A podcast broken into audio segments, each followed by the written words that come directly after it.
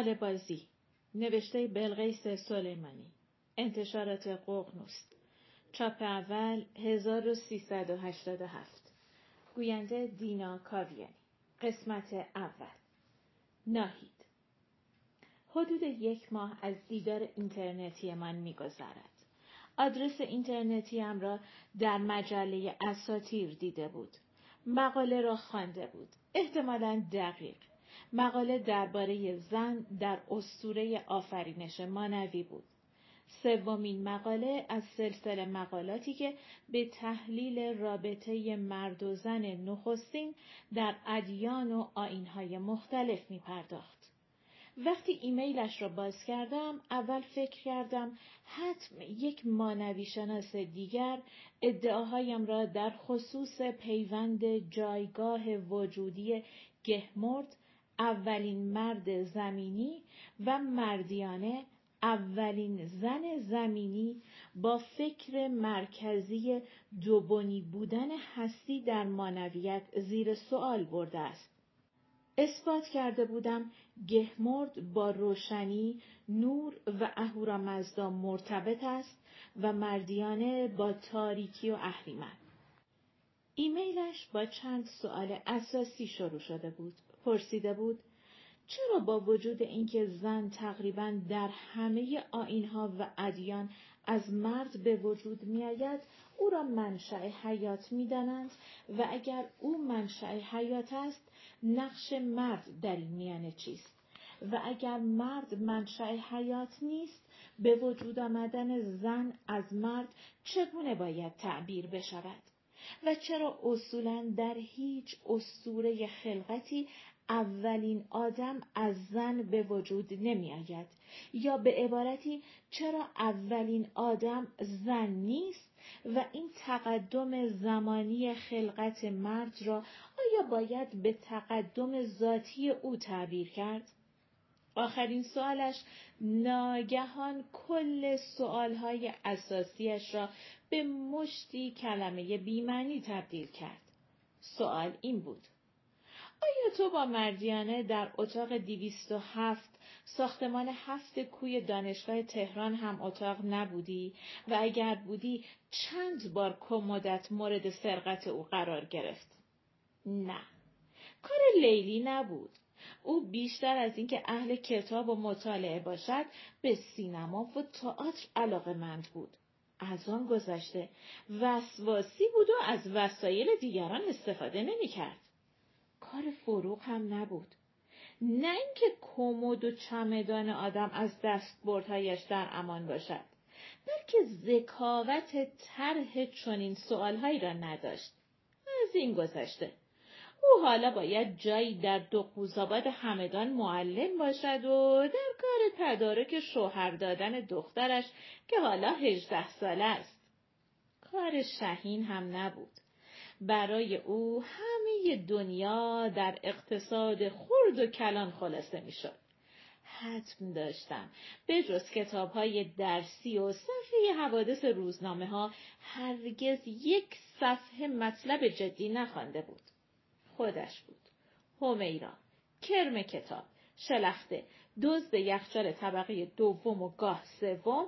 جوکر. احساساتی. فمینیست. آنارشیست. پسرباز و البته آینده نگر. آدرس اینترنتی عجیبی داشت. دلیل underline محتله at Yahoo dot. بدون لحظه تأمل نیروی مستقیم از ذهنم وارد انگشت هایم شد و آنها را روی صفحه کلید به جنبش آورد. نوشتم علیک سلام. حمیرا همیشه به جای سلام می‌گفت علیک سلام. ایمیل بعدی را آخر شب باز می‌کنم. علیک سلام. با شماره 208 79 32 تماس بگیر. مسعود خوابیده است. سر شب بعد از خوردن شام بدون اینکه مسواک بزند خوابید. حتما شب گذشته نتوانسته بخوابد. نمی‌دانم شماره را بگیرم یا نه. یک لحظه احساس می کنم همیرا همان همیرای دوست داشتنی جایی در این شهر بزرگ کنار دستگاه تلفن نشسته و منتظر تماس من است. شماره را با تعنی می گیرم. انگار مطمئنم شماره اشتباه می افتد. با وسواس یک کم سواد دکمه ها را فشار می دهم.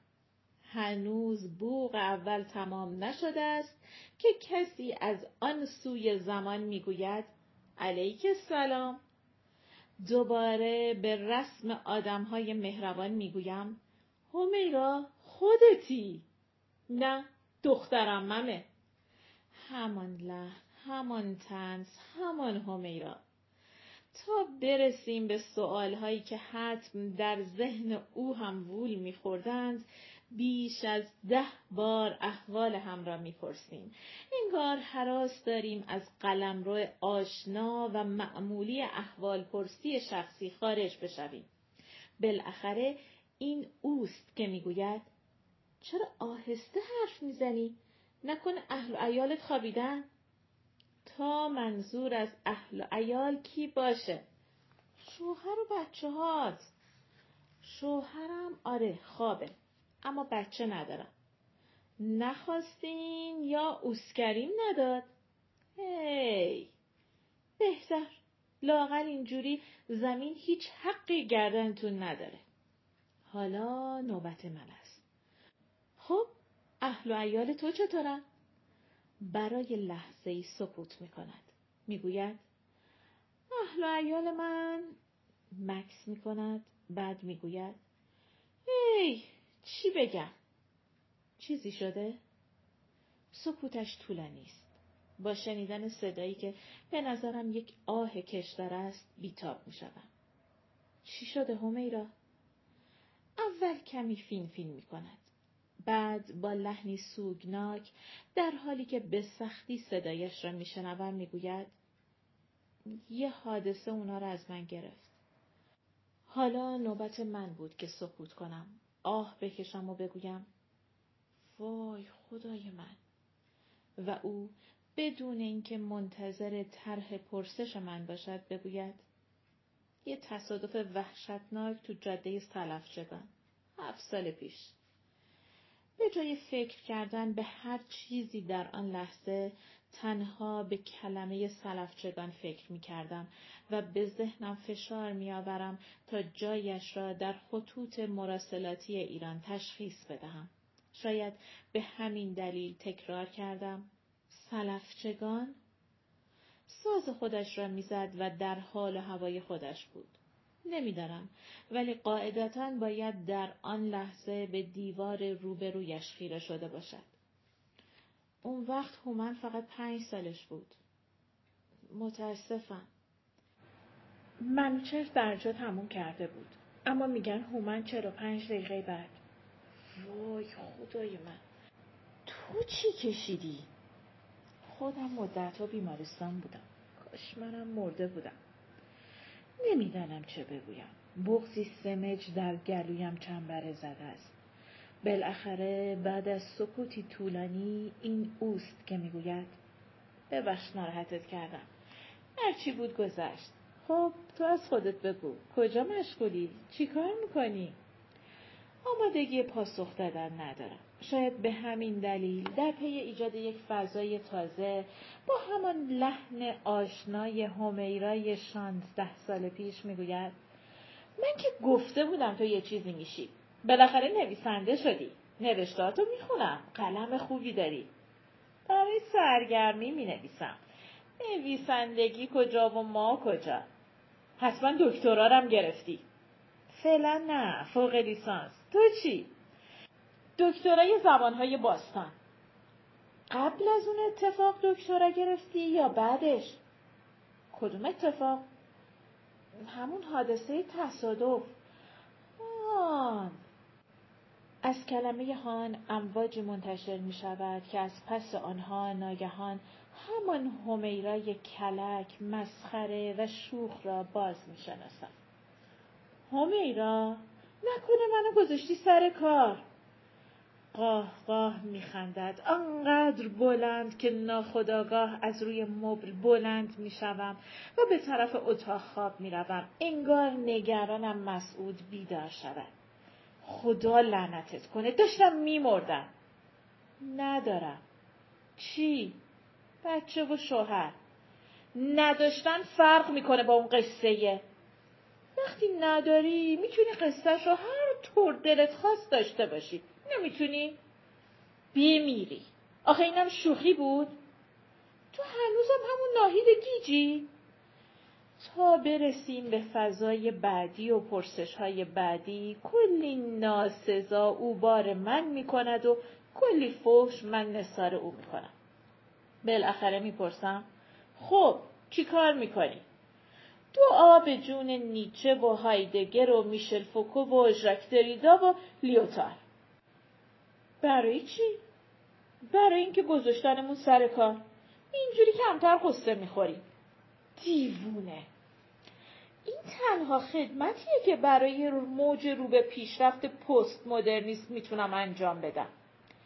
تا برسد به اینکه استاد دانشگاه هست و دنبال یک شوهر خوب به هر دری می‌زند کلی مطلک بار وضعیت فرهنگی و اقتصادی و سیاسی کشور می کند و تا به او بگویم که در مؤسسه مطالعات انسانی کار می کنم و شوهرم در صدا و سیما مشغول است ساعت دوازده می شود و مسعود با سر و روی ژولیده به آشپزخانه می رود آب می‌خورد و منتظر می نشیند تا از این موقعیت جدید چیزی بفهمد.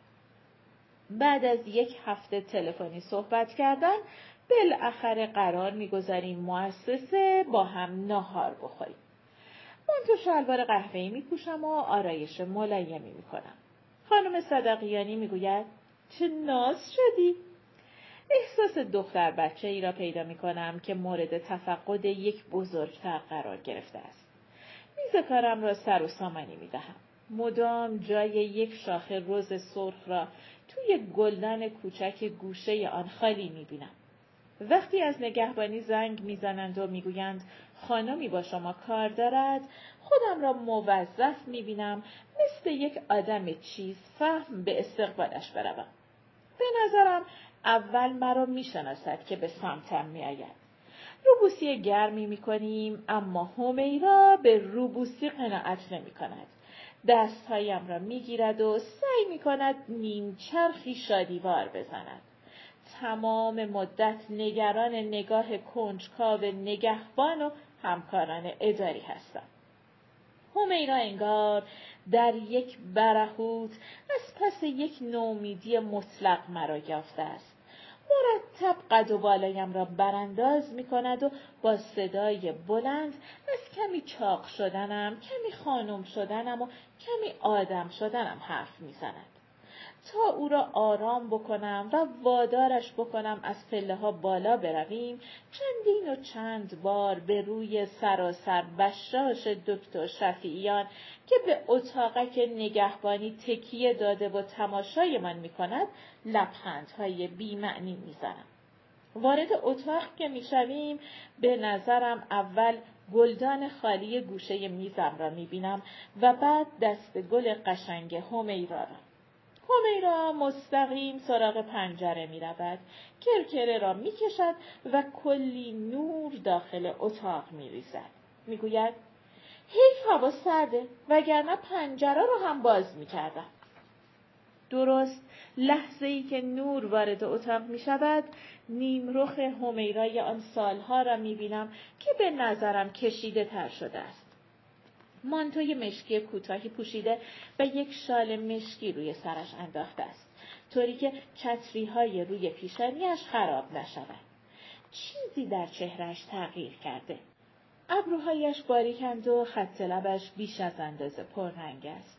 اما اینها باعث و بانی آن تغییر نیستند. به نظرم آن برق نگاه دیگر در چشمهایش نیست. برقی که مردها را از مسافرکش تا استاد دانشگاه دست پاچه می کرد. روی راحتی گوشه اتاق می نشیند و از دفتر کارم تعریف می کند. فقط آن را کمی دلگیر می داند و این دلگیری را لازمه محیط علمی می داند. از مسعود می‌پرسد و اینکه دلش می‌خواهد زودتر این شه سوار عرصه عشق را ببیند می‌گوید قایمش نکن ما اینقدر هم نامرد نیستیم که شوهر دوستمون رو تور بزنیم. می‌گویم مگه هنوزم دست به تور زدنت خوبه می‌گوید اگه خوب بود که حالا مثل بیوه ماوستون خدمتگزار فرهنگ نبودم وقتی آقای دسترس چای میآورد چنان تشکر گرمی می کند که بیچاره پیرمرد را دست پاچه می کند. چای را با شکلات کاکائویی که دکتر شفیعیان از آلمان برایم سوغات آورده می‌خوریم. صحبت تور کردن مردها را بعد از رفتن آقای دسترس ادامه می دهیم. بحث خیلی سریع به عشق آتشین او و آقا نادر می کشد. مادرم گفت اگه زن این مرتیکه شوفر بشی خودمو می‌کشم. خب هیچی من که نمی‌خواستم مادرم خودشو بکشه. پس همچینم عاشقش نبودی. من عاشق همه مردای خوشتیپم. بیچاره آقا نده. جواب رد که شنید رفت ژاپن. دو سال بعد که برگشت با یکی از دوستاش بنگاه معاملات ملکی تو شمال شهر رو انداخت. کم کم کارش بالا گرفت. الان یه پا بساز بفروشه. پس میبینیش. پس چی؟ خونه که الان توش هستم اون برام پیدا کرده. زن گرفته؟ دو تا دختر نازم داره. ای نامرد. من یا اون؟ تو دیگه؟ گم شو. نهار زرشک بالا با مرغ بود. کلی عذرخواهی می‌کنم و بعد پلاستیک سبزی خوردن و ظرف ترشی را از کیفم در میآورم و روی میز می‌گذارم. همه حرکاتم را به دقت دنبال می کند. منتظر شنیدن یک مطلک کوبندم. با تأثیر سرتکان می دهد و می گوید چه زود ننه نقلی شدی؟ خیلی هم زود نیست. با این حرفات نمی‌تونی ناامیدم بکنی. وقتی قاشق و چنگال و لیوان شخصیم را روی میز می‌گذارم قاه قاه میخندد برمیگردم و لبخند ملیح دکتر شفیعیان را در آن سوی سالن غذاخوری با لبخند بیمعنی دیگری جواب می‌دهم به نظرم جناب دکتر این لبخند بیمعنی را به دعوت تعبیر می کند که بشقاب غذایش را بر می دارد و با جمله اجازه هست سر میز ما می نشیند. دکتر منتظر معرفی من نمی ماند و می گوید بزرگی گفته مجالست با زنان شاد و زیبا عمر رو دو برابر می‌کنه. همیرا می‌گوید ولی می‌دونین مجالست با مردان شاد و زیبا عمر رو کوتاه می‌کنه؟ دکتر قاه قاه میخندد و من مثل یک آدم کندزه می‌پرسم چرا؟ همیرا می‌گوید برای اینکه مرد شاد و زیبا مال همه است کسی هم که مال همه باشه مال تو نیست و اون وقت تو میمونی و قصه ها میز غذاخوری خیلی زود تبدیل می شود به میز پینگ پونگ آبشار است که همیرا و دکتر شفیعیان در زمین یکدیگر میخوابانند و باز تازه نفس شروع می کنند. من مثل یک ناظر بیطرف گاه به این لبخند می‌زنم و گاه به آن. پایان قسمت اول